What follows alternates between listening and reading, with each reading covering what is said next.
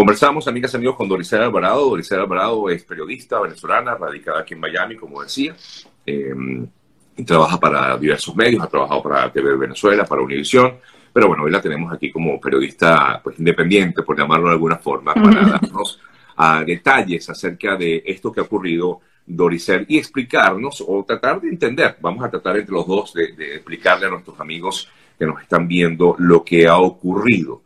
Efectivamente, en el día de ayer, el gobierno de Colombia, a través de su canciller, Marta Lucía Ramírez, decía que ellos no tenían, no habían llegado a ningún acuerdo con Estados Unidos para la deportación de venezolanos, porque incluso se habló hasta de 6.000 personas, de 6.000 venezolanos que habrían salido supuestamente o que iban a salir de Estados Unidos a Colombia. ¿Cuál es la información que tú manejas exactamente, Doris? Mira, la información que, que han confirmado algunos medios y, y, los medios que dieron de primer lugar esta, esta expulsión de dos venezolanos es justamente a través de un comunicado que ha enviado el Departamento de Seguridad Nacional y es en el que dicen efectivamente que se eh, devolvieron estos dos venezolanos y que probablemente van a ocurrir otras devoluciones. Pero te explico qué pasa.